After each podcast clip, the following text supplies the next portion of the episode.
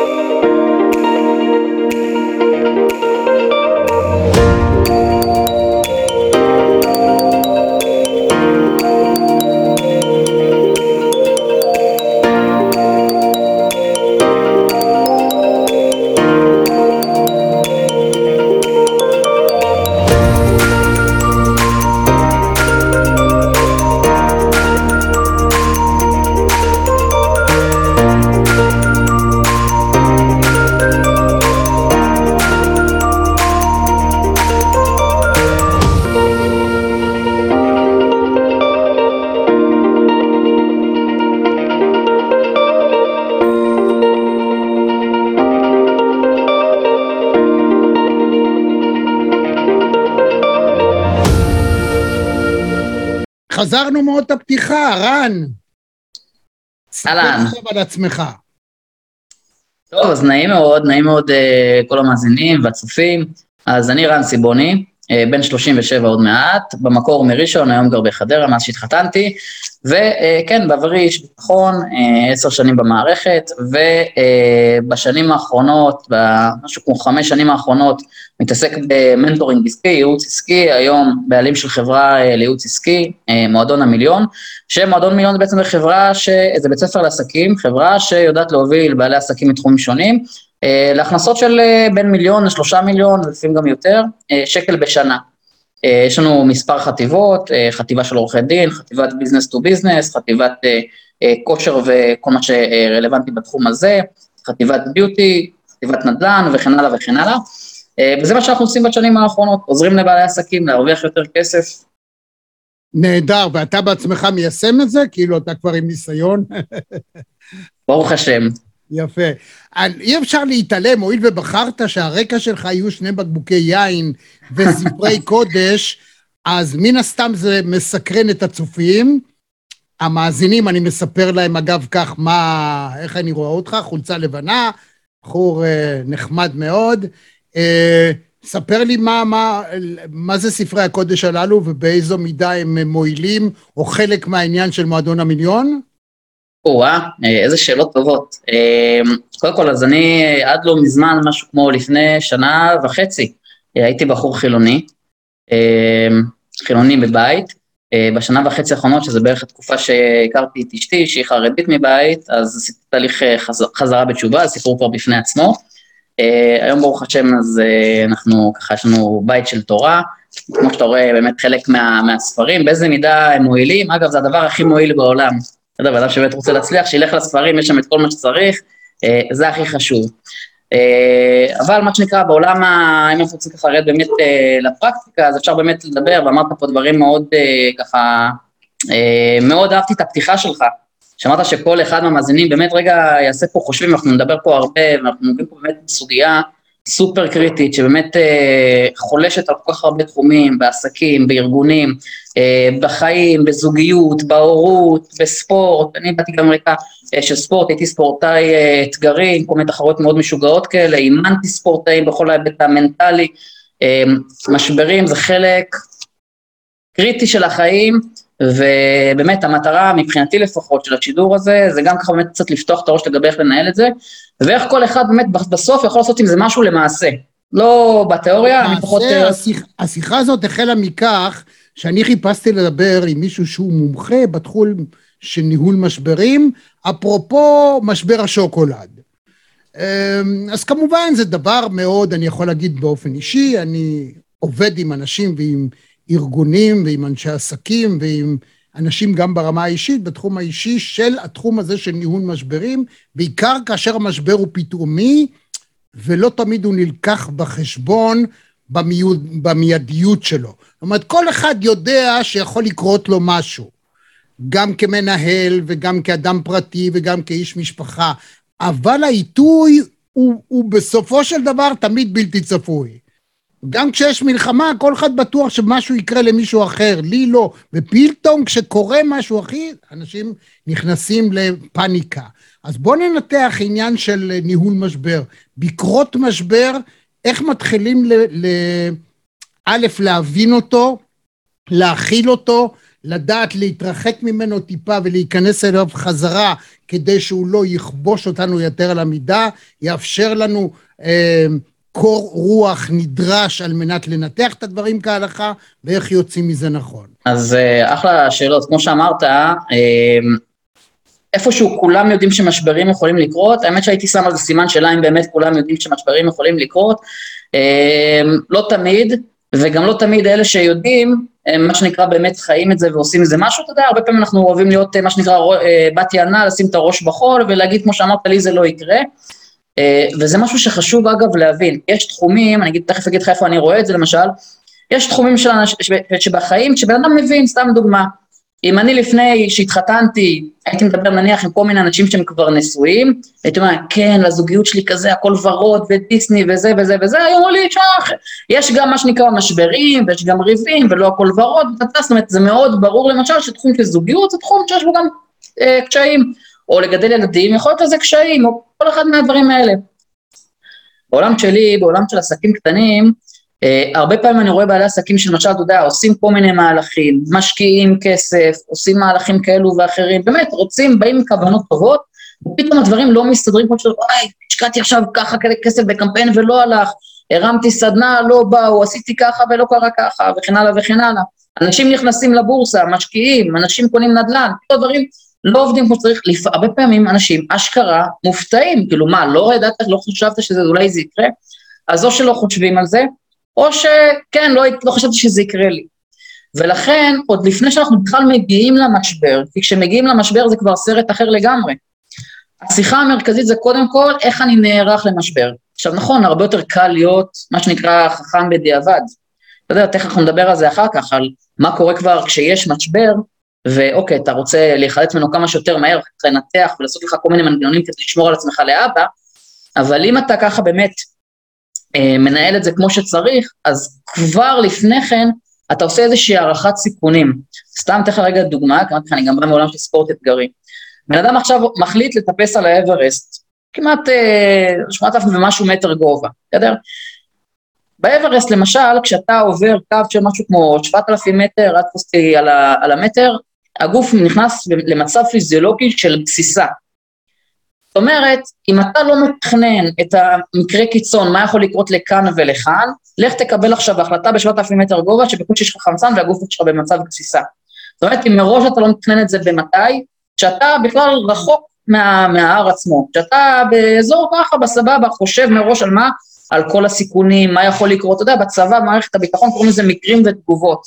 אתה יוצא עכשיו למבצע, מה קורה אם תוקפים אותי מפה, מה קורה אם בא אויב משם, מה קורה אם זה לא הולך, אם המסוק מת... לא יודע, כל מיני דברים, כל אחד בזה שלו. בגלל זה יש אה, מושג בעולם של ניהול, זה נקרא, קרא לזה ג'ים קולינס, הוא אחד מיועצי הניהול הכי אה, מובילים בארצות הברית, פרנויה בונה. מה הכוונה פרנויה בונה? יש סוג של פרנואיד, אבל לא מהסוג של, אתה יודע, יש אנשים שהם פרנואידים חרדתיים, כל דבר בואנה יכול לקרות ככה, ויכול לקרות ככה, ואני יכול לרדת למטה, לתפוס אותי, לא יודע, מחבל לא עלינו, לא יודע, כל אחד באמת והדברים שלו, ו- וזה פרנויה שיכולה לשתק. אנחנו רואים הרבה פעמים אנשים חיים את הפחדים שההורים שלהם הורידו להם, שזה, שפה באמת, או קרה להם איזשהו משבר, שהוא עדיין מנהל אותם, גם אם המשבר קרה לפני 200 שנה והוא כבר בכלל לא רלוונטי, בראש, הם יודעים שזה לא רלוונטי, אבל ברגע שהוא קיים. אז אני רוצה להיות פרנואיד בקטע של אני חושב על כל דבר אפשרי שאני מצליח להיות על הדעת, שיכול להתקלקל, להיהרס, איפה שמה שנקרא מרפי יכול לתפוס אותי עם המכנסיים למטה, ולהיערך לזה מבעוד מועד. כמה שיותר תהיה לי יכולת, מה שנקרא, להעריך את הסיכונים שיש לי, כולל מה עוצמת הסיכון, מה מידת ההסתברות שהוא יקרה, ככה אני יכול כבר להכין מה שנקרא תרחישים לתגובה. והקטע הוא יפה הוא מה? שוואנס אני כבר, יש לי תרחיש לתגובה. אתה יודע, למשל בעולם הביטחון, זה, שם למשל, אני הייתי מתעסק במה? במניעת טרור, זה היה התפקיד שלי. אז מלמדים אותך בצורה אינסטינקטיבית לפעול, אם יש לך עכשיו אירוע כזה ואירוע כזה, וכל מיני דברים שהם מנוגדים לטבע האנושי. אם אתה רואה עכשיו מחבל מתאבד, איזה בן אדם צריך לקפוץ עליו, או איזה בן אדם... בסדר? יש לך גם תרגולות, גם לעשות דברים כאלה שהם נגד הטבע, אבל אתה עושה את זה כל כך הרבה פעמים, אז זה נהיה חלק מאוטומט. ומה אני רוצה להגיד? ככל שיש לך יותר מצבים שאתה יודע בעצם להתכונן אליהם, שאתה מכיר אותם, ככה התגובה שלך יותר מהירה. ואמרת משהו מקודם בהתחלה מאוד נכון, שלפעמים רגע עד שאתה בכלל מבין מה קורה, עד שאתה מכיל את האירוע, עד שאתה חושב רגע מה נכון לעשות, אתה מאבד זמן יקר, אם זה בעולם... נדבר, הס... אז בוא נדבר שנייה על האיזונים. הדברים שאמרת עד עכשיו, קודם כל, אני... לא נפגשנו ולא שוחחנו לפני הריאיון הזה, זה בדרך כלל זאת אגב המדיניות שלי, אני מעדיף אה, שיחה שאני סקרן ומאזין ומקשיב, ועל הדרך ככה גם הצופה והמאזין, כי הרבה פעמים אתה יודע דברים מראש, זה כבר כל כך obvious מוטבע, שאתה לא שואל את השאלות המתבקשות.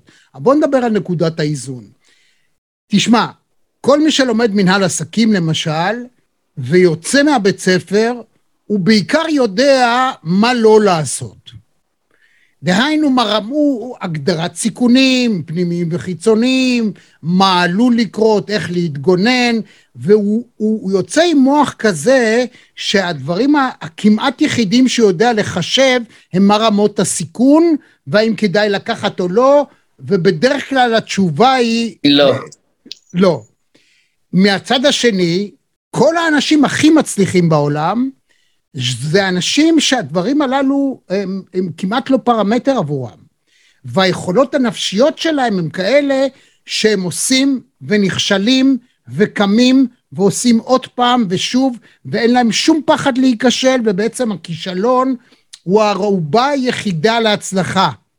אתה יודע, על אדיסון תמיד אני מספר בהרצאות וכדומה, דבר ידוע, שלפני שיש לנו את הנורה שבזכותה רואים עכשיו את האור שלך ושלי, הוא עשה יותר מאלף ניסיונות. הוא עשה עשרת אלפים ניסיונות. אבל בסוף, כן, נכון, אתה צודק, הוא עשה יותר מעשרת אלפים. וכל פעם שהוא עשה ניסיון, הוא אמר, הנה, התקדמתי עוד צעד אחד אל עבר, כי אני לא אוותר בשום פנים ואופן, והוא הצליח. אז נכון, יש עוד המונים שלא הצליחו, ולא תמיד זה הולך, ואנחנו תמיד זוכרים או, או מעלים על נס את אלה שכן מצליחים, אבל אלה שהם פוחדים מדי, גם זה לא טוב. אז כדאי תמיד לקחת בחשבון את מעולה, האיזון. מעולה, נקודת האיזון. אז נגעת פה באמת אה, סוגיה מאוד מאוד משמעותית, כי בסוף, איך אומרים, הדבר הכי מסוכן זה לא לקחת סיכון. Mm. אני לא זוכר מי אמר את המשפט הזה, אבל משפט שהוא מאוד מאוד אה, חזק, אני חושב שהוא באמת מסכם ככה במשפט קצר וממוקד את, את התורה שככה באמת אה, אמרת, ואני מאוד מסכים איתה. צריך באמת להבין שמצד אחד, בן אדם שהוא באמת לא לוקח סיכונים ולא מעז, ואתה יודע, לא מזמן יצא לי לדבר עם איזה עורך דין שהוא מתעסק בתביעות נזיקין. אז אתה יודע, כשאתה מתעסק בזה, אז אתה רואה את כל המקרים לא עלינו. הבן שלך זה ככה, הוא עשה לו ככה, זה נפל עליו איזה משאית, זה כל אחד, אלוהים ישמור איזה מקרים, הוא אומר, תשמע, מרוב מקרים אני לא רוצה לצאת מהבית. אתה יודע, אני הבן אדם הממוצע, הוא לא חושב על דברים כאלה. הבן אדם שהוא חווה את זה כל יום, אז זה מה שהוא רואה, זה, זה החיים שהוא חי. אז אני אומר, זה לא להיות במקום הזה.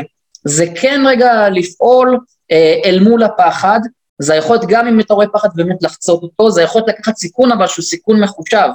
אתה יודע, כי אם בוא ניקח את ה, מה שאמרת ככה לאקסטרים, ובכוונה אני מקצין, זה כמו, וואלה, יש לי נגיד נכסים בחמישה מיליון שקל, בואו נפדה את הכל, נלך לקזינו, נשים על האדום, ויאללה, אני לא רואה בעיניים. אז זה לא זה.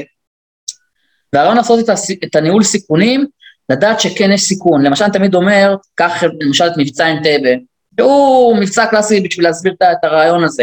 אתה בא, אתה הולך לעשות משהו שהוא בלתי שגרתי בעליל, והיכולת שלך במבצע כזה, שמודיעין זה משהו מאוד קריטי לדבר כזה, אתה לא יכול לקבל שיהיה לך 100% מודיעין, אתה לא יכול באמת לדעת מבחינה עסקית מה יקרה מחר, או אתה יכול לעשות ספקולציות, הערכות, מה שאתה רוצה. בסוף יש לך מידה של חוסר ודאות, יש לך מידה של חוסר מודיעין ויש לך מידה של חוסר, אה, של סיכון מסוים. ויש גם למצ... אלמנט של מקריות. וגם בהחלט. אלמנט המקריות הזה, אגב, גרם לכך שהקורבן שנפל שם במבצע הזה של אנטבה, אי אפשר היה בשום פנים ואופן לצפות שהדבר הזה יקרה, והוא היה ממש מקרי. אני מדבר על אה, נתניהו. כן. בסדר, אז כן, יש גם אלמנט של אה, מקריות וכן הלאה וכן הלאה. אגב, גם מקריות, אפרופו, אה, אני ככה, אני אתן גם מדי פעם קצת דוגמאות, תסלח לי, מספרות מקצועית, למרות שאני איש שטח, אבל אני אוהב גם באמת להביא מה שנקרא גם עובדות, ואני מאוד אוהב מחקרים, כי בסוף הם מביאים דברים שמה שנקרא חקוקים באבן, בסדר? בדרך כלל יש מחקרים שמוטים, אבל בהנחה שאנחנו מדברים פה על מחקר שהוא רציני. גם אגב לקחו, אתה יודע, אחד המשתנים, אה, שהרבה פעמים אנשים פולים בהצלחה או בכישלון, זה מזל או חוסר מזל, איש מזל. אמרו, אתה יודע מה, בוא נבדוק, האם באמת סוגיה של מזל כמה היא קריטית באמת להצלחה. עכשיו, אי אפשר להימנע מזה שבאמת זה מזל, אתה יודע, איזה, איזה, ברור שזה משפיע. הפכו את הסוגיה של מזל או ביץ' מזל לממש מדד אמפירי מדעי שאפשר למדוד. כמה ארגון מסוים היה לו, היה לו מזל באזור, בפרק זמן מסוים, או כמה ארגון מסוים היה לו הרבה אירועי ביש מזל. Mm-hmm. ואז לקחו ארגונים מאותם סקטורים על אותם טווחים של שנים, אבל עשו השפעה. בואו נראה באמת האם הארגונים שממש ממש הצליחו הרבה יותר מאשר אלה שלא הצליחו, האם היה להם הרבה יותר מזל, והאם אלה שנכשלו, האם היה להם הרבה יותר אירועי ביש מזל מאשר השאר. המסקנה הייתה מאוד מעניינת. זאת אומרת, תוצאות היו מאוד מעניינות, ומה הם הראו? הראו שלכולם, פחות או יותר, כן, אירוע לכאן ולכאן, בגדול לכולם יש אותם אירועי אה, מזל ואת אותם אירועי ביש מזל, מבחינת הכמות ומבחינת העצימות של האירוע. מה כן היה המדד שמשנה? הם קוראים לזה התשואה על המזל, כלומר, כמה אתה יודע, מה שנקרא, לפעול אל מול המזל או לפעול אל מול ביש המזל. כלומר, אתה יודע, אני מניח, אני כבר קולט את הראש שלך וככה את השיח שלך, אתה, אני רואה שאתה מבין מאוד בהתפתחות אישית וב mindset ודברים כאלה, כמה אנשים ביום-יום רואים הזדמנויות מול החיים שלהם, ואחר כך לא עושים עם זה כלום, ואחר כך אומרים, בואנה, מה, אני יכולתי לקנות את, המס... את הבניין הזה, אז כל הזה, בסדר, אבל לא קנית, מה זה משנה מה יכולת? בסדר, אנשים מסתכלים, רואים לאחור שש-שש, מה זה משנה מה, מה עשית, מה ראית, שורה תחתונה, בסדר? זאת אומרת, המזל, כמה פעמים אנשים מקבלים הזדמנויות, אומרים להם, אחי, בוא פה, יש פה, עכשיו, זה לא שצריך לקפוץ על כל דבר, אבל יש אנשים שהם נזהרים ולא עושים כלום, בהחלט. אז מזל. זה גם תלוי במבנה האישיות, מאיפה הבן אדם בא, אם הוא בא ממקור של קודם כל, אתה יודע, יש בסופו של דבר אה, אלמנט אה, דומיננטי באישיותו של בן אדם. אם זה to freeze, אם זה to fight, אם זה to flight. וזאת אומרת, לברוח, לתקוף או לקפוא במקום. אז זה תלוי במצבים שהדברים הללו קורים, אבל לכל אחד יש מרכיב מאוד בולט באישיותו, באופן שבו הוא מתנהל מול דברים. נכון. אלה שכל הזמן מצטערים על מה שהם לא עשו, אמ, זה אנשים שלא מבינים שבעצם מבנה האישיות שלהם לא מאפשר את זה. ואילו הם כן היו עושים דברים ומהמרים, הם היו בחרדתיות חיים את היום-יום באופן שעדיף שלא עשו. אז גם זה קורה לפעמים. אבל כשאני מדבר על מזל, אני אתן לך את הדוגמה הקלאסית של משבר השוקולד שאנחנו התכנסנו בעטיו, או כתוצאה ממנו. Uh, ביום הזה שבו אנחנו uh, uh, מנהלים את השיחה, והיא מוקלטת ומופצת ונשארת בעצם לנצח אחר כך, גם ביוטיוב, גם בכל מרחבי הפודקאסט, גם בעניין מרכזי. אגב, אם זה מוצא חן בעיניכם, מעניין אתכם, תעשו לייק, מה אכפת לכם? אפילו תשתפו, או תלחצו על הפעמון, אז תדעו מתי השיחה הבאה. אז צריך, מה זאת אומרת מזל? קרה מה שקרה ו- והתקבלה החלטה להוריד את השוקולד אה, של אותה, של חברת ענק שהיא המובילה בישראל, והיא בעצם שולטת על ה... כמעט לחלוטין על השוק. והיום, הואיל וזה קרה אתמול, והואיל מ- מהרגע שההודעה הזאת פורסמה, ועד למועד שבו נסגרו העיתונים, לא היה אירוע מרכזי, איתרע מזלם, ביש מזלם, וזאת הייתה כותרת ראשית. זאת הייתה כותרת ראשית מכאיבה. ובעלת משמעות מרחיקת לכת. גם במעריב וגם בידיעות זאת כותרת ראשית ממש נוראית. שתי מילים רעות מאוד לחברה, וזה נשאר מוטמע back of their minds. הארץ הקטין את זה טיפה, כי הצרכנים שלו פחות, יש להם סכרת, הם לא בדיוק אה, צרכנים של אה, שוקולד וכדומה, אולי לנכדים. וישראל היום היה חזק מאוד, אבל הוא שם את זה טיפה למטה ושם איזה משהו די מופרך למעלה, גם לא הייתה לו כותרת ראשית, כי לא היה איזשהו אירוע מרכזי משמעותי. אז זה כן משמעותי בתהליך שאתה כבר נפלת לבור, איך אתה מטפל בו. אז בוא... יפה, זאת אומרת, אז אני אומר, מה שאני רוצה עוד פעם לחדד, זה, זה שיש אירועים כאלה ויש להם משמעות, אין פה בכלל על זה עוררין, אני אומר, בסוף, הגורם שהכי משפיע הוא איך מתמודדים עם זה, לאו דווקא אירוע, כי יש, יש ארגונים ויש אנשים שקוראים להם כל מיני אירועים, אתה יודע, אתה, אתה אומר, אתה לא מחכה לאירוע כזה, אתה לא רוצה לפגוש אותו, אתה לא, אתה לא מתפלל אליו וכולי, אבל אם אתה כבר, מה שנקרא, אתה אומר, טוב, איך אני עכשיו? אה, ממזער את הסיכונים, מגיב, או אפילו אולי עושה איזה מהלכים שיכולים, אתה יודע, לשנות את כללי המשחק. קח רגע את, את הקורונה למשל, הקורונה אירוע קלאסי שתפס לא רק את uh, קבוצת שטראוס, תפס את כולם, מיותר מפחות. אבל אני לא מדבר רגע על חברות שליחויות למשל, שפתאום וואלה, בשבילם זה היה דווקא אירוע מזל והכל סבבה. מדבר פה על הבן אדם הממוצע, רוב בעלי העסקים, זה תפס אותם עם מכנסיים למטה, סליחה על הביטוי. ועכשיו, ויחד עם זאת, אנחנו יודעים, מצד אחד היו אנשים ועסקים שלא עלינו קרסו ממש, מצב מאוד מאוד מאוד קשה. היה גם, אבל מה? היו גם הרבה מאוד אנשים שהקורונה עשתה להם פלאים. אגב, אני הכפלתי את העסק של פי ארבעה באותה שנה. Mm-hmm. לא פנים מיוחד, בסדר? אבל זה עניין פה, קודם כל, כמה אתה מהיר תגובה, ומה איכות התגובה שלך. זה אגב השיחה בניהול משברים. מהירות תגובה, איכות תגובה, בסדר? אז יש אנשים, וזה עוד פעם, ופה זה גם באמת גם חוזר לסוגיה שאמרת על אישיות, בסדר? באמת האם הבן אדם, איך הוא יודע לתפקד במצבים כאלה, האם הוא יתכונן לזה, האם, אתה יודע, יש אנשים שרגע, עד שבכלל מעכלים, אה, מה קורה כבר, אתה יודע, אנשים אה, בקורונה למשל, הרבה אנשים עברו לדיגיטל יותר, בסדר? כל הסגרים וזה, עברו לדיגיטל.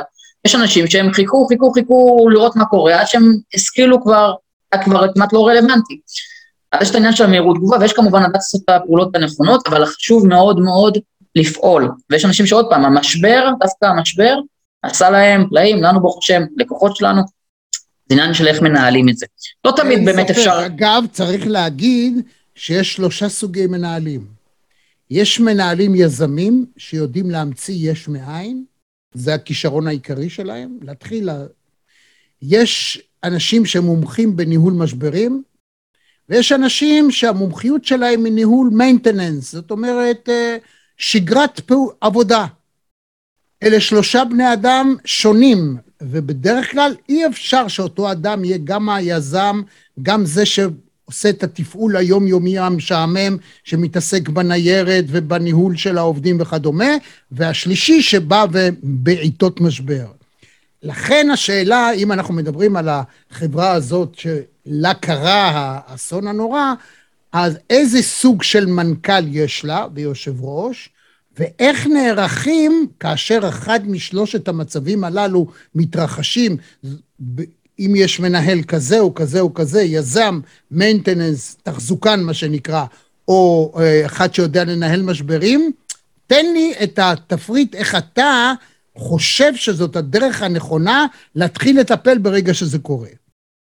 אז תראה, קודם כל, אני לא אתייחס דווקא לדמות אחת, כי ראינו שלמשל באמת דמות אחת במצב מסוים יכולה להיות סופר דופר, ובתקופה אחרת אה, על הפנים. אה, קח למשל את, אה, נו, שהיה ראש הממשלה של בריטניה במלחמת העולם השנייה. צ'רצ'יל.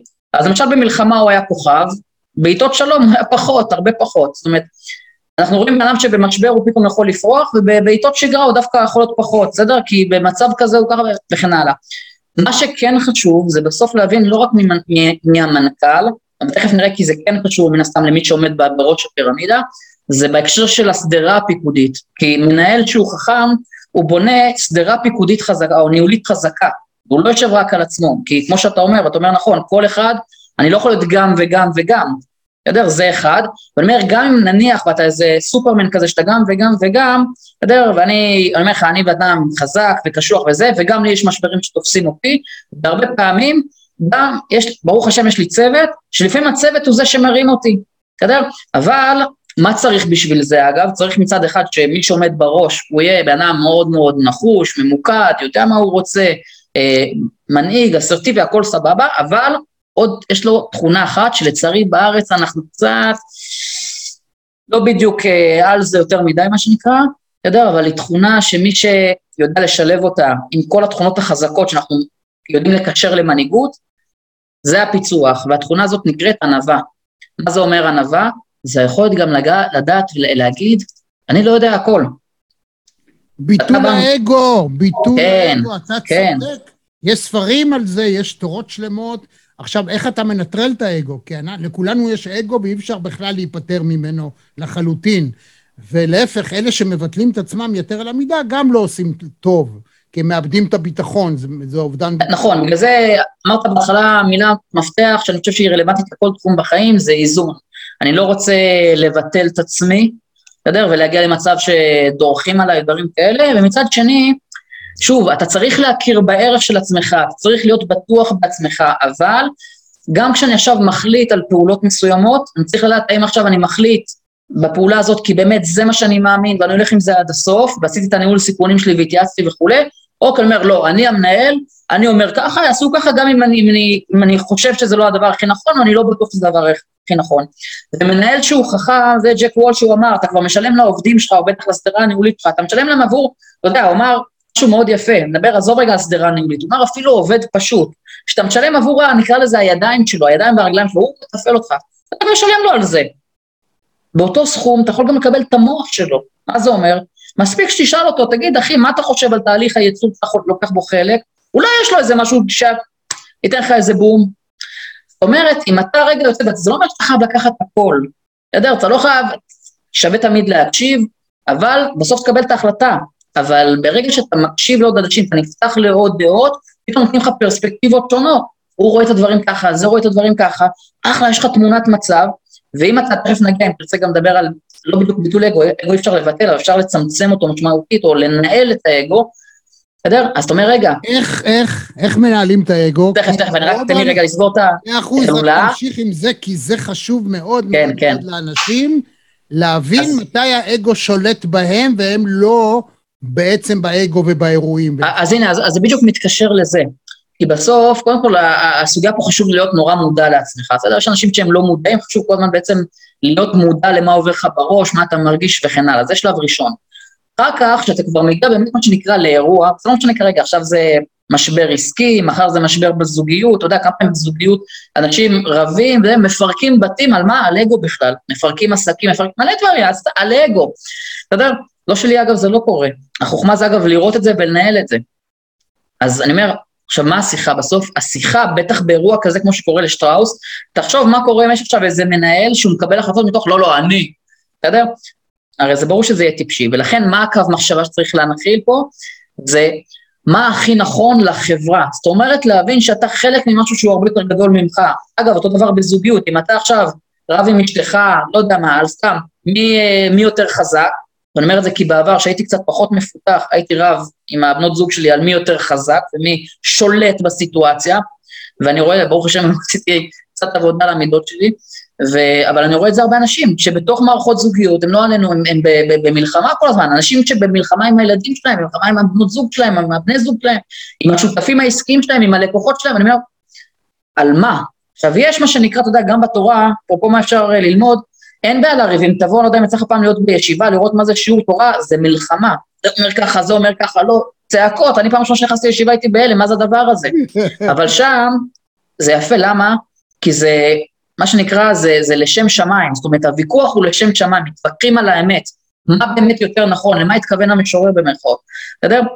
עכשיו, אם לצורך העניין אני ואתה שותפים עכשיו, אנחנו רבים, לא, צריך לקחת את החברה ככה וככה, עכשיו, לא כי אני רוצה להיות הבוס, או אתה רוצה להיות הבוס, שנינו רוצים, מה שנינו הכוונה שלנו זה איך אנחנו מקדמים את החברה, זה לשם שמיים לצורך העניין, זה לשם המטרה שלשמה התכנסנו. אבל רוב האנשים זה מה? זה לא מה החברה, החברה שתישרף, זה מי שולט. לכן, למה אני חוזר לסוגיה של המודעות? כשבן אדם מודע, אז הוא שואל את עצמו, רגע, רגע, על מה אני רב פה עכשיו? זה ויכוח לשם שמיים, מה שנקרא, או זה ויכוח על האגו? יש לי שותף, אחת החברות שלי זה בייעוץ לעורכי דין. יש לי שם שותף, ובאמת, אחד הדברים המדהימים אה, ביחסים בינינו, זה שמדי פעם קורה שאנחנו באמת מתווכחים על סוגיה מסוימת, הוא חושב X, אני חושב Y, ופתאום הוא יכול, אתה יודע, הוא אומר לי, לא, אני לא עושה ככה, אני עושה ככה, לא, לא, לא, ופתאום אחרי חמש דקות שהוא רגע שותה מים, הוא בא ואומר לי, אתה יודע מה, התשובה שלי הייתה אגו. בוא, אני, אני מסכים איתך. וזה יכול להיות גם ההפך.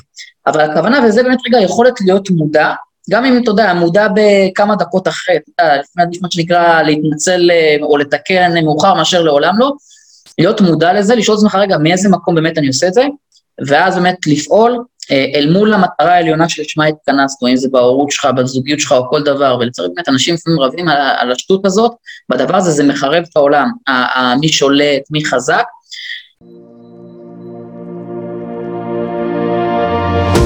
גבירותיי ורבותיי מאזינות ומאזינים, אני רמי יצהר, ואני שמח, גאו מאושר לארח היום את גדי לבנה, שמעון שווה שלום. ניב גלבוע, דני יתום, שלום. שלום וברכה, זה כאילו שתקעתי גול. ג'יארון לונדון, שלום לך. שלום וברכה. סימי ריגה, how are you sir? שלום לפרופסור רפי קרסי. שלום רב. דוקטור אבשלום קור, שלום לך.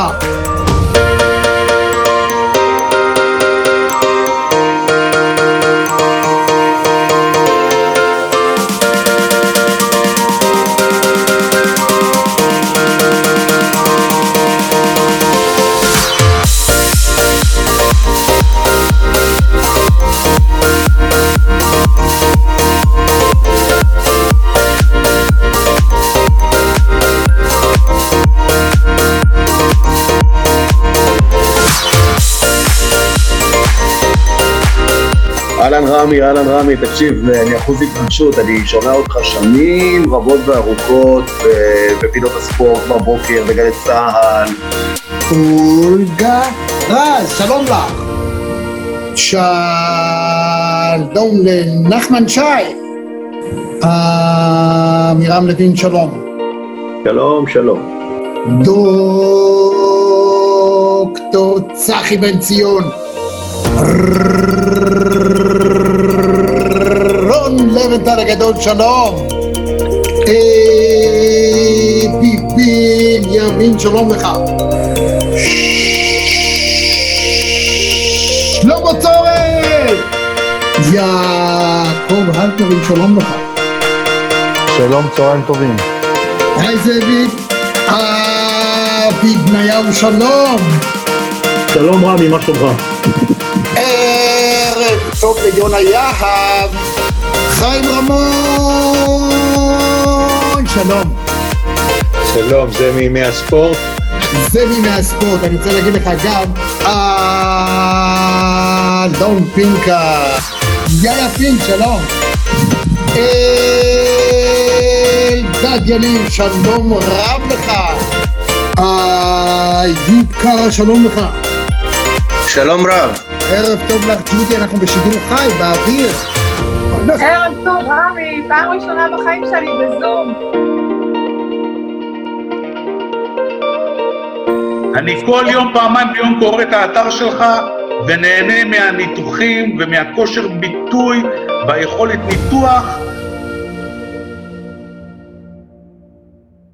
ואפרופו איך אפשר לצמצם את זה, הרי האגו, ממה הוא מגיע? הוא מגיע לרוב מתוך איזושהי תחושה של חוסר.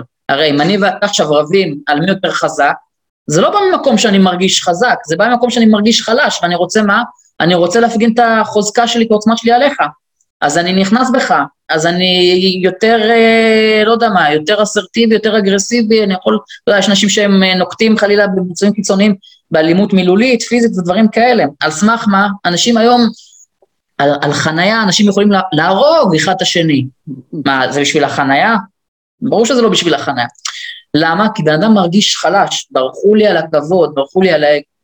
זאת אומרת, ככל שבעצם אנחנו נהיה יותר חזקים מבפנים, ככל שהדימוי העצמי שלי, לא מה אני מפגין, אני אבו עלי כלפי חוץ, ויש לי כסף, או יש לי זה, ו...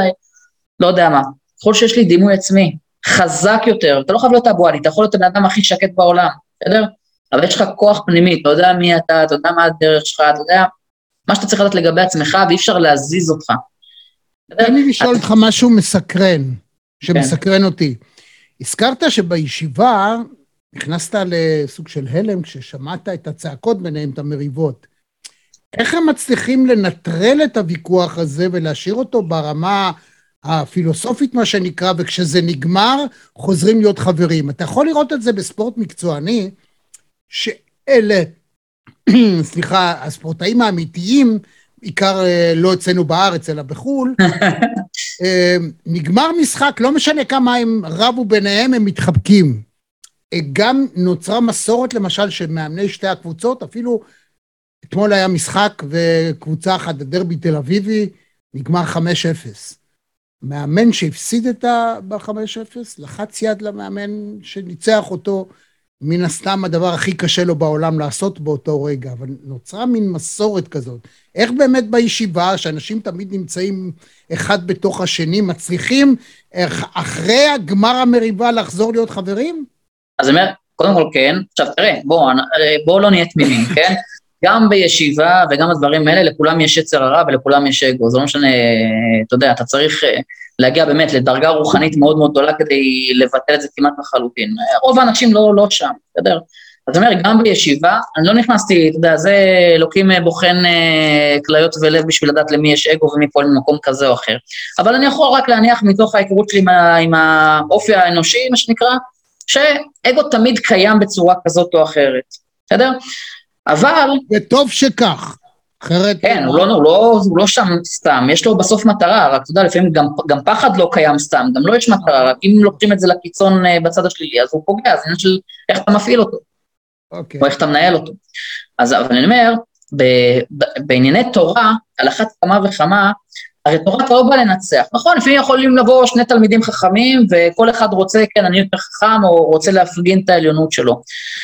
סביר לך שיש, זה לא צריך להתקל בזה יותר מדי, אבל סביר לך שיש מקרים כאלה, כן? אבל בסופו של דבר, עוד פעם, פה זה כבר נכנס לטייפ של הבן אדם, מאיזה מקום הוא פועל. קודם כל, האם הוא בא ממקום שהוא מלא, בסדר? מלאות פנימית, או מקום של חוסר שהוא צריך להוכיח את עצמו. אני יכול להגיד לך, אני, רוב החיים שלי, הייתי במקום שצריך להוכיח. עשיתי הרבה דברים אה, קיצוניים, בסדר? במובן הטוב, הלכתי, עשיתי איירון מן, רצתי 250 קילומטר באלפים, עשיתי כל מיני דברים מעניינים, אה, הלכתי, אגב, רציתי לעשות הרבה מאוד כסף, לא מתוך מקום בריא, לא מתוך מקום מלא, אני אומר את זה היום, אה, כן, מה שנקרא בוחריי.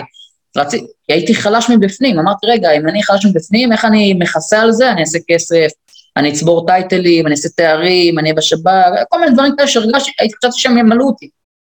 סוד קטן לא מילא אותי, עד שלא עשיתי עבודה עם עצמי, בסדר? אני אגיד לך שעדיין אני מושלם, ממש לא, בסדר? אבל הרבה יותר אה, טוב מפעם שעברה. ככל שאתה יותר מלא מבפנים, ואתה בא ממקום מלא יותר, ככה הדברים האלה פחות מזיזים אותך, ככה פחות מערערים אותך, ככה פחות אתה צריך להילחם על, על המקום. אגב, היום אני אוהב לעשות כסף, ואני אוהב לעשות הרבה דברים, ואני אוהב ללמוד תורה, ואני אוהב לעשות הרבה דברים, אבל ממקום כבר מלא, לא ממקום שאני צריך להוכיח, ברוך השם כבר הוכחתי מספיק. אז אני אומר, קודם כל זאת שאלה מאיזה מקום הבן אדם בא, אם הוא בא ממקום מלא, או בא ממקום ריק. אתה יכול לראות את זה סתם רגע, קח את זה לעולם העסקים. אני מניח שאתה מכיר את זה, בצורות כאלה אחרות, בין אם זה אם יצא לך למכור, או אם יצא לך לקנות. כשבן אדם, כשאיש מכירות בא למכירה מתוך מקום של חוסר, שהוא בהישרדות, שהוא חייב את העסקה, שהוא רוצה להוכיח, או כל דבר אחר, אתה מרגיש באנרגיה שלו, גם אם הוא מדקלם את אותו תסריט שיחה, משהו ב vibe שלו, הוא כאילו שואב ממך אנרגיה. אגב, זה כמו בזוגיות. אני התחתנתי בגיל יחסית מאוחר, כי גם שם, זה תפסתי גם בזוגיות.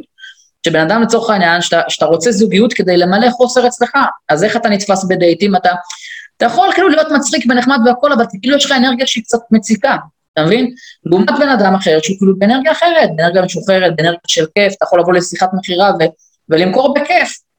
לא כי אתה חייב, אתה רוצה למכור, אבל אתה לא חייב, אתה לא נזקק, זה לא האנרגיה הזאת, בסדר? אז זה קודם כל לבוא מתוך מקום של מלאות. והדבר השני זה כל הזמן לזכור מה המטרה העליונה. האם המטרה העליונה שלי כרגע זה לנצח את אשתי בוויכוח ולהוכיח פה מי יותר חזק? האם המטרה שלי זה לנצח את, ה, את הרב שלי ולהראות לו שאני לא פראייר, היום המטרה שלי זה לנצח את השותף שלי לראות שאני קובע, או המטרה שלי זה שהחברה שלנו תצמח, שהזוגיות שלנו תצמח, שה... אתה מבין? זה שתי השאלות המרכזיות, מאיזה מקום אני בא ומה המטרה העליונה. וברגע שאני מבין מה המטרה העליונה, אז גם אם באותו רגע אני, אתה יודע, בוער לי, אני שואל את עצמי, רגע, מה, מה, מה אני בא לשרת פה? את האגו שלי או את הזוגיות שלי? בסדר? ופה צריך גם כמובן, אתה יודע, בסוף, ברגע האמת, יכולת בחירה.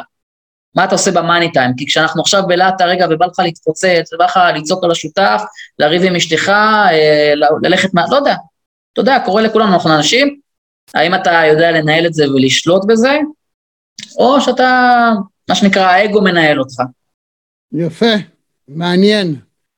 אה, מועדון המיליון, תן לי ככה קצת highlights ומאיזה אנשים, איזה סוג של אנשים אה, מוזמנים אליך, למי אתה יכול לעזור, ובעיקר בכמה מילים איך. אז אה, קודם כל אני אתן ככה, ברשותך, רקע קצר, אז למה בכלל מועדון המיליון נוסד? זה לכאורה נראה מאוד ככה, אמרתי פה איזשהו משהו נורא סיסמתי כזה, עושים מיליון, שלושה מיליון שקל בשנה, יאללה מגניב, והרבה פעמים, אתה יודע, אז אפשר לחשוב שמי שבא זה רק אנשים שמתים לעשות מלא מלא כסף, ופה אה, נגמרת השיחה. אני יכול להגיד לך שאני, כשאני שמתי לעצמי קודם כל יעד לעשות מיליון שקל, אה, זה דווקא לא היה מתוך המקום של כסף, אלא קודם כל מתוך מקום של התפתחות. אני יודע, קצת נשמע לא אמיתי, ברוך השם יש מי ש... אה, אתה יודע, רואה אותי ככה... זה מאוד אמיתי, מאוד נכון. אה, אותי עניין, אתה יודע, וזה אגב כל הדברים שעשיתי גם בחיים. מה, מי שרץ. מי שרץ, מי שמתמודד בתחרות, אז הוא נמדד במטר או עם שעון. אלה אחד משני הדברים היחידים שאתה יכול למדוד בתחרויות ספורטיביות, אוקיי? אתה נמדד במטר, בשעון או בכמות של שערים. זה שזה התוצאה זה נכון. אני מדבר כן. פה על, המנ... על המנוע. אוקיי.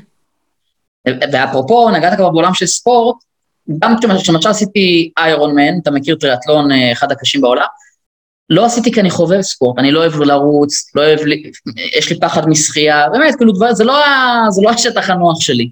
לא הלכתי לשם כי זה מה שהכיף שלי.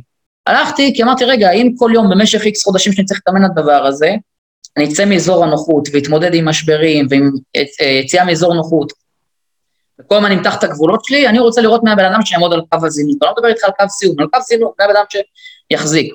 אותו דבר, שאני באתי ואמרתי, אני רוצה, ואני בן אדם שאוהב מטרות גדולות, אני אוהב אתגרים, כי אתגרים מותחים את היכולות שלי, בסדר?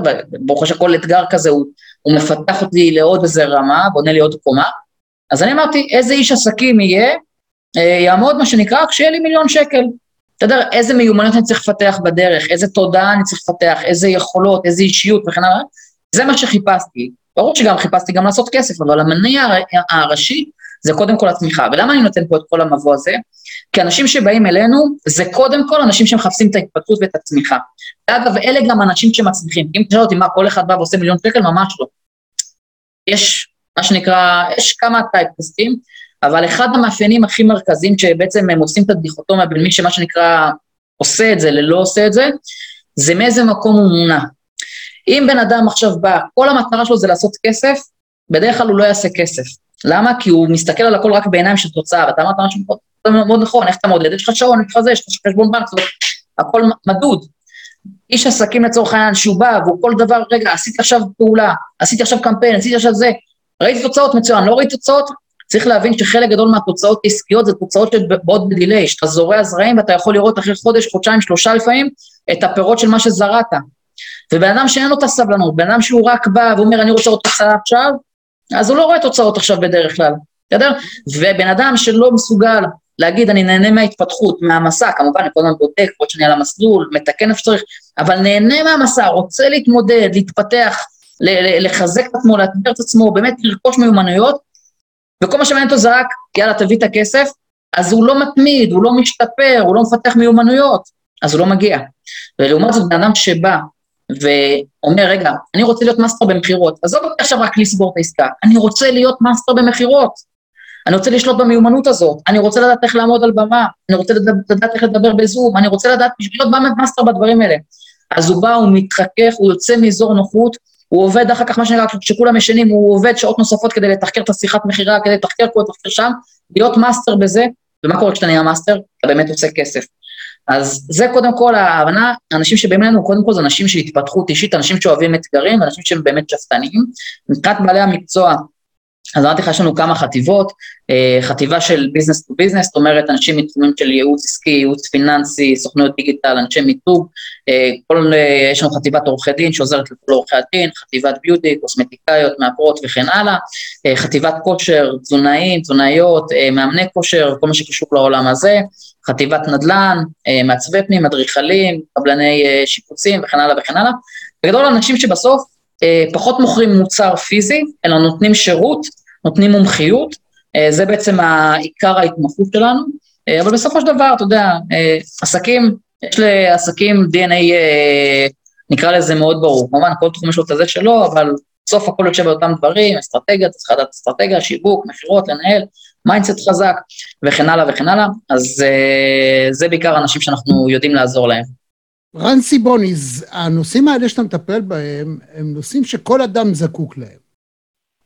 איזה סוג של אנשים אה, מבינים, לא רק מבינים שהם צריכים את זה, אלא גם עושים את הצעד ומתקשרים, ומי הם האנשים שמה שלא יקרה, אה, האגו שלהם כל כך חזק, או סוג של ביטחון מזויף, שהם יודעים בעצמם הכל, ובעצם כאלה אף פעם לא מצליחים, ואיך אפשר להפוך אדם מסוג א' לאדם מסוג ב'. קודם כל, אנשים שיש להם אגו חזק, והם כבר, אני יודע, הם לא יבואו בכלל. לא הוא יגיד, אני לא מאמין במנטורים עסקיים, הוא יגיד, אני לא צריך, אני כבר יודע, אני הייתי בסיירת מטכ"ל, אני לא צריך שלמדו אותי, אתה יודע, כל אחד והסיפורים שלו, אני אחרי לא שופט, אבל אלה אנשים שהם, אתה יודע, מי שבאמת יודע ומצליח, אז מעולה. אגב, גם מי שלכאורה יודע ובאמת מצליח, אין לו מושג כמה הוא היה מצליח, אם הוא היה גם מה שנקרא מתייעץ עם בן אדם, אתה יודע, שהוא איש מקצוע. כמו ריצה, אתה יודע, תתאמן לבד למרתון, תתאמן עם איש מקצוע, כנראה שתגיע לביצועים טובים יותר ובפחות פציעות. אז זה מהצד הזה של גם אם אתה מצליח לבד. אז קודם כל זה באמת אנשים, בגלל זה אני רואה הרבה פעמים של נשים... כל אדם מצליח בעולם הוא אדם שיש לו באופן קבוע מנטור. יכול להיות שהמנטור מתחלף או מנטור קבוע, אבל בלי מנטור אי אפשר להצליח. ומהו מנטור?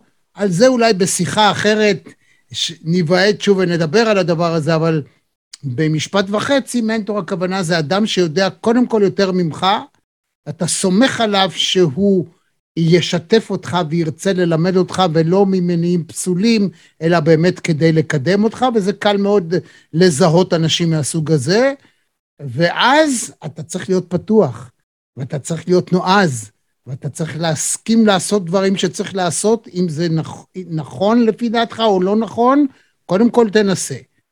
יפה. נשמע ונעשה, נעשה ונשמע. לפעמים הנה, זה אז... ככה, לפעמים זה ככה. לגמרי, אז, אז הנה, זה, זה האמת, זה בדיוק, הנה, נגעת בנקודה של מה טייפקאסט. יש לי למשל, אפרופו, נגעת בנעשה ונשמע, שזה מהתורה, יש למשל לקוחה, שבאמת היא לקוחה מצטיינת, שהיום אנחנו גם לוקחים אותה למסלול שהוא מה שנקרא אחרי מועדון המיליון, שזה כבר גם לעסק של קצת יותר מיליונים, מה שנקרא, אישה דתייה, וכשאני, אני אוהב לתחקר גם חוסר הצלחות וגם הצלחות, ובמיוחד כשאני רואה מישהו, מישהי שמצליחים בצורה יוצאת מן הכלל, אני רוצה לראות רגע מה יש שם. אז אמרה לי משהו מאוד מאוד מעניין, ודווקא היא התחילה מאיזה נקודה שאתה יודע, יש אנשים שאתה יכול לראות, וואלה, שאתה יותר יכול לנבא ולהגיד, עליו הייתי מהמר שהוא יעשה את זה, ודווקא עליה היא לא הייתה, אני מקווה שהיא לא תתאכזב שהיא תשמע את זה, אבל לא הייתי מהמר עליה שהיא זה, בסדר, אמרתי לה שהיא תצליח, כי אנחנו לא לוקחים אנשים שאנחנו לא מאמינים שיצליחו, אבל האם תיארתי לעצמי שהיא תגיע ותהיה דווקא הכוכבת? ממש לא. ומה היה שם? לעומת באמת הרבה מאוד אנשים אחרים, היא אמרה לי, רן, אני אישה דתייה. אצלנו, כשיש ספק, יש משפט שאומר, עשה לך רב והסתלק מן הספק. אתה הולך לרב, אני לא יודע מה זה, הרב אומר לי ככה או ככה, ואני עושה, לא, לא שואלת שאלות. אתה מבחינתי הרב העסקי שלי, אני בעסקים לא מבינה, אני באה ואני משלמת לך הרבה כסף, למה שאתה תגיד לי, ימינה או שמאלה. ובאמת ייאמר לזכותה, שכל דבר שאני והצוות שלי אמרנו לה, נעשה ונשמע. לא להגיד, אני לא אגיד לך שהיה לה תמיד אה, קל, לפעמים היו דברים שהיא פחות התחברה, לפעמים היו דברים שהייתה צריכה יותר הבהרה ושאלה שאלות, לפעמים היא חשבה רגע אחרת והתנגדה קצת, והיינו צריכים לתת את הפרספקטיבה המקצועית, להראות לה למה ככה ולמה. אבל ייאמר לזכותה שלמרות הקושי, למרות חוסר הנוחות, עוד אלף ואחד דברים, שאולי אלף ואחד תירוצים למה לא, אמרה בסופו של דבר, נעשה ונשמע, באמת, כל הדברים באמת ככה, אז על זה אני אוסיף עוד משהו. כדי להיות מנטור מצליח, מוטלת עליך החובה לדעת מה אתה יכול להטיל על האיש שאתה עובד איתו ומה לא. ולא כל דבר שבתיאוריה הוא נכון, הוא הדבר שמותאם לאובייקט שאיתו אני עובד. אם אתה נותן לו משימות שהוא לא יכול, אז הוא לא יצליח. אה, תשמע, אני זוכר, אה, אתה בא מעולם הספורט, אני אתן דוגמה של מאמן, אה, עליו השלום. אדם שבעצמו היה קפטן נבחרת ישראל, ואחד האנשים, באמת, הוא היה הנוגח הכי טוב אי פעם שהיה לכדורגל הישראלי. והוא עבר להיות אחר כך ברבות הימים, להיות מאמן. ונגמר משחק, והוא כועס על החלוץ המרכזי וצועק עליו צעקות ליד כולם. אמרתי לך לנגוח, אמרתי לך לנגוח. עד שקם מישהו שם בזה, הוא אמר, תשמע, הוא אמר, נקב בשמו, אתה היית הנוגח מספר אחד. אתה, בשבילך לנגוח זה כלום. אתה מדבר עם אדם שיותר נמוך ממך ב-33 סנטימטר, צנום וקטן, מתמודד עם בלמים שהם שני ראשים מעליו, ואתה רוצה שהוא ינגח, הוא יודע לבעוט. זה שאתה תגיד לו ותצעק זה לא יפתור את הבעיה. אני תמיד נותן את הדוגמה הזאת כשאני מאמן גם מנטורים, או מנטוריזם, או איך להיות מנטור. תמיד תזכור, אל תיקח רק מהניסיון האישי שלך, כי לך אתה, יש לך את מבנה האישיות שלך, ואתה זה אתה, אבל החוכמה היא שאתה תצליח לזהות, וזה ההבדל בין עשה לך בין רב לרב, בין מנטור למנטור, בין אדם שיודע להנהיג ולא, אתה לא מטיל משימה, ואם אתה בא מכוחות הביטחון, מן הסתם אתה יודע, לא כל תפקיד אתה יכול להטיל על כל אחד. אתה צריך לדעת להטיל את זה על האיש הנכון, שיעשה את זה בחפץ לב, ברצון, בכישרון, ושזה מתאים לו. נכון, אז פה זה עוד פעם, אני מאוד מתחבר לגישה, יש לה כמובן קצת סייגים אה, בתפיסה שלי. בבקשה. מצ, מצד אחד, אה, נכון, אם יש לי עכשיו לצורך העניין, אני אקח את זה רגע מהעולם שלי, שזה עולם של עסקים לצורך העניין, אז אתה אומר, רגע, הלקוח הזה, יש לו נגיד אה, יכולות ורבליות מאוד מאוד טובות, אז בוא ננצל את זה, ובמקום שיעשה פעולה שיווקית X, אני אעמיד אותו מול במה, שידבר וינצל את זה. בסדר, זה באמת לנצל יתרון תחרותי, או בטח לא לשלוח אותו למשהו שאני אגיד, אה, תשמע, הוא ממש גרוע על במה, לך לבמות. למה? כי במה באמת זה מעמד מכירה מטורף. אז אני אלך, אני באמת אחשוב מה יותר נכון לו. אז פה מצד אחד באמת יש את העניין של לחשוב איזה דברים יכולים להיות יותר רלוונטיים ללקוח, אה, אל מול האיכויות האישיות שלו, החוזקות אל מול החולשות שלו. יחד עם זאת, יש מיומנויות, סתם אתן לך דוגמה, שקורה לי זה הרבה. הרבה בעלי עסקים לא אוהבים מה לעשות. חשבונות. לא, דווקא תתפלא, יעדיפו לעשות חשבוניות מאשר למכור. הם רוצים למכור, הם רוצים לעשות כסף, אבל את הפעולה של המכירה, לשבת עם בן אדם, לשכנע אותו, לנהל איתו משא ומתן, מחירים, עניינים, להתמודד עם יקר לי, כל מיני דברים כאלה, עזוב אותם, לא רוצה. היום ישבתי עם, עם, עם אה, אחד הספקים שאנחנו יודעים, הוא מראה לי רשימה, תראה כמה לקוחות, מת, לקוחות פוטנציאליים, לידים, מחכים שנתקשר אליהם, לא רוצה, לא רוצה לדבר איתם, לא, לא בא לי, לא אוהב את זה, בסדר? אנשים לא רוצים להתמודד עם זה הרבה פעמים. עכשיו, אתה תגיד לי, רגע, אותו בן אדם, הוא לא אוהב את זה, אה, הוא גם לא טוב בזה כנראה, אה, יכול להיות שיש לו קצת חוסר ביטחון, אולי אפילו קצת מגמגם, לא כל מיני דברים שלא יותר מדי, מה שנקרא, לטובתו בהקשר הזה, אז בואו לא ניתן לו למכור. עכשיו, גם אם תגיד לי, תשמע רן, יש עוד פתרונות, נניח שיש לבן אדם הזה תקציב, תביא איש מכירות חיצוני. עדיין אני אגיד לך, לא, או לא עכשיו. למה? איש עסקים שלא יודע למכור את המוצר שלו, הוא יהיה בבעיה. אין בעיה שבשלב מסוים, אחרי שאתה בעצמך למדת איך מוכרים את המוצר שלך, אתה יודע איך לנצל את הממשק הזה, איך להתמודד עם התנגדויות, בכמה אפשר למכור, באיזה אחוז סגירה אפשר לסגור וכן הלאה, עכשיו אתה יכול אה, להעביר את זה הלאה למישהו אחר, אתה יכול לנהל אותו, אתה יכול ללמד אותו, אתה יכול לבקר אותו. אם אני עכשיו לא יודע למכור, ושמתי מתוך מקום של חולשה שלא בא לי או שאני לא יודע, אה, שמתי, נתתי למישהו אחר למכור. הוא עכשיו מוכר בזה, מה קורה לי? הוא מחזיק את העסק שלי, אתה יודע איפה. ואז אני בבעיה. יותר מזה, נניח שהוא סוגר 20% מכירה, ואני אומר, וואלה, איזה יופי. אבל אם אני מוכר 50 אחוז, אם אני לא עשיתי בעצמי, אני לא יודע מה הוא יכול, מה הוא לא יכול. זאת אומרת, קודם כל תלמד בעצמך, תבין את השטאנץ, ומכירות, יש דברים שעוד פעם, יש דברים שלא קריטי, אתה לא יודע לעמוד מול המצלמה ולעשות סרטונים, בסדר, אתה יכול גם לשווק בדרכים אחרות, זה הולך לרב. אבל מכירה, אתה חייב לדעת, אל תהיה מאסטר, תדע איך למכור את המוצר שלך, כדי שמחר תוכל להכשיר את הבן אדם שלך, שאף אחד לא יחזיק אותך, אתה יודע איפה. אז אה, יש באמת דברים שהם יותר קריטיים. אתה. צודק במאה אחוז, זאת אומרת, לא יכול להיות מצב שאדם שעוסק בתחום, שבעצם התעסוקה שלו או העבודה שלו, העסק שלו בנוי על שיווק ועל מכירות, שהוא יהיה לו אנטי כזה, שבעצם יהפוך אותו ל... אני בדרך כלל, עסקים שמתחברים בין אנשים שנגיד יודעים לעבוד לאלה שיודעים למכור מצוין, לא תמיד מצליחים, מפני שבסופו של דבר איש המכירות, אה, זה שעובד אומר, רגע, אני עובד ועושה את כל העבודה, מה הוא עושה? בסך הכל מדבר בטלפון ומביא את הלקוח, והשני אומר, למה אני אקבל רק חצי, כשבעצם אני מביא את כל העבודה. והדברים האלה לא תמיד נגמרים טוב, וזה חבל. אבל זה יפה מאוד, החשיבה שלכם, ויש לי רושם שמי שמגיע אליך עולה על דרך המלך. כן, מי, ש, מי שמתמסר, מי שבאמת מתמסר והולך עם זה באמת עד הסוף, אמ, זה פשוט, אתה יודע, זה לחיות חיים אחרים. אני לא מדבר איתך על כסף, כסף זה רק בסוף תוצאה. ואני אגיד לך את האמת עוד פעם, בגלל שאני עובד עם אנשים, אמרתי לך מאיזה מקום אני מגיע, הרבה יותר מרגש אותי, כמובן, מרגש אותי שפתאום אדם עושה 100 אלף שקל בחודש ודברים כאלה, אבל הרבה יותר מרגש אותי שבן אדם יוצא אחרי מספר חודשים, והוא לא מזהה את עצמו איזה בן אדם הוא היה. הוא הולך זקוף, אתה יודע, מה שנקרא, הוא זקוף מבפנים, איך הוא מדבר, איך הוא מתקשר, איך זה משפיע על הזוגיות שלו, איך הוא מרגיש מול הילדים שלו. זה באמת, אה, זה השיחה, זה מבחינתי מה שהכי מדהים, אבל באמת, כמו שאמרת, אין פה קסמים. אה, זה לא שאני קוסם, זה בסוף, אתה יודע, כמה בן אדם באמת הוא שם את הלב שלו על השולחן, והוא באמת מתמסר, ומשחק את המשחק עד הסוף, וזה מבחינתי שם המשחק.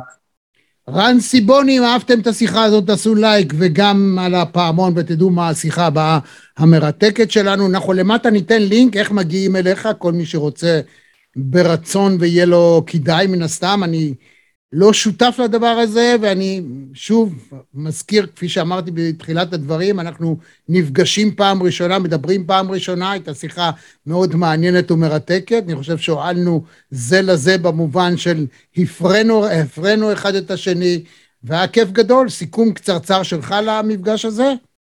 אה, קודם כל ממש נהניתי, באמת, אה, אתה בן אדם אה, גם מרתק וגם יש לך שאלות, באמת שהיה לי כיף ככה לדבר איתך.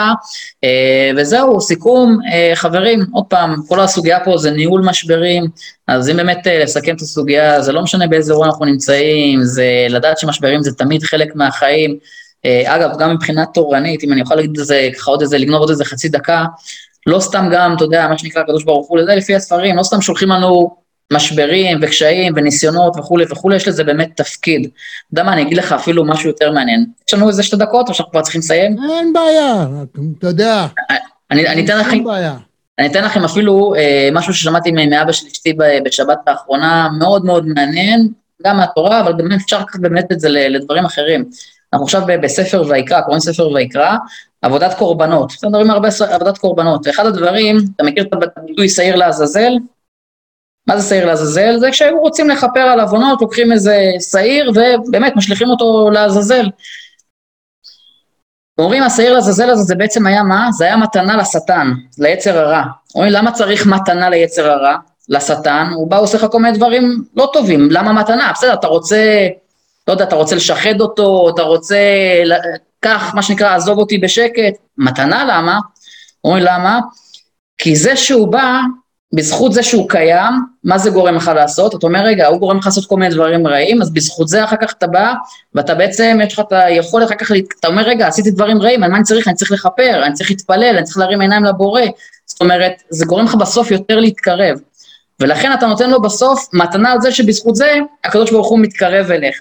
אותו דבר, הקשיים, נכון, אנחנו לא רוצים. אני לא רוצה לריב עם אשתי, ואני לא רוצה לריב עם הילדים שלי, ואני לא רוצה קשיים בעסק, לא רוצה.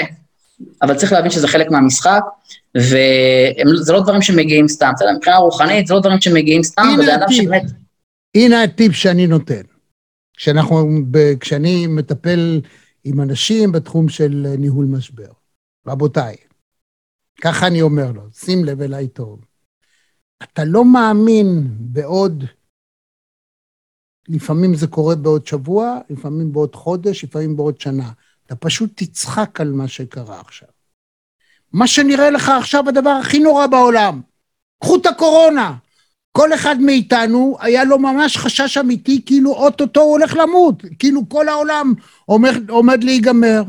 עברה שנה, שנתיים, נגמר, והיום אנחנו כבר בלי מסכה. אי אפשר לדעת, מחר זה יכול לקרות שוב, אבל היום פתאום אנחנו מקבלים בכלל פרופורציה אחרת למה שקורה. אותו דבר אם הייתה תקופה של מלחמה ואזעקות ונכנסנו למקלט למשך שבוע, שבועיים או שלושה, או היה כל אירוע שבו אני כקצין בכיר במצ"ח הייתי מעורב בו, אתה בעבודתך בשב"כ, יש דברים שהם באמת משבריים ועם עניין של חיים ומוות, אבל הזמן עובר, והנה הפרופורציה משתנה.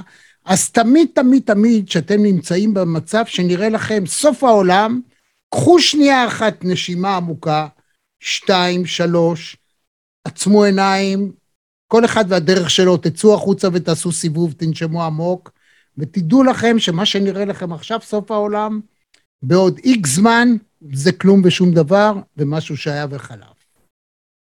ואם יורשה לי להוסיף... זה יעזור לכם. אם יורשה לי להוסיף לטיפ הנהדר הזה, זה, כי באמת ככה פתחנו באיך בסוף מנהלים את זה, זה כשכבר קורה משבר, אתה יודע, תמיד אנחנו רוצים רגע להתחיל לבכות ולקק את הפצעים, אז אני אומר, תלקק את הפצעים, מה שנקרא, בסוף המשחק. עכשיו אתה עדיין על המשחק, צחק. זאת אומרת, שאל את עצמך, מה כרגע אני יכול לעשות כדי למזער את, הסיכו, את, ה, את, ה, נזקים. את, את הנזקים, כדי לשנות מה שנקרא זווית ולעשות דברים אחרים. אתה יודע, כמו שעכשיו שטראוס צריכה באמת להתמודד ולהגיד, אוקיי, מה אני עכשיו צריכה לעשות? אז ראינו, בין היתר אמרה, בואו, כל מי שקנה משהו, אנחנו נפצה אתכם בפי שניים ממה ששילמתם עבור השוקולדים שהיו לכם לצורך העניין. בסדר, לא משנה, נקטו עכשיו פעולה, לא נכון, אני לא נכנס לזה, אבל נקטו פעולה. שואלים, רגע, עכשיו קרה נזק, מה עכשיו אני יכול לעשות? אחר כך נעבור את זה, נלקק את הפצעים, נראה מה, נראה מי, מה מו. קודם כל בואו נראה מה עושים כדי לצמצם את הנזקים, או כדי באמת למנף פה את המשבר אולי לאירוע אחר. רן סיבוני, היה כיף גדול, תודה רבה לך. גם לי, תודה רבה. ביי ביי. עוד. עד כאן מהדורה נוספת של מרכזי TV. אם היה לכם כיף, אם נהניתם, אנא לחצו לייק וגם על הפעמון כדי לקבל רמז על המפגש הבא שלנו. אני רמי יצהר, להתראות.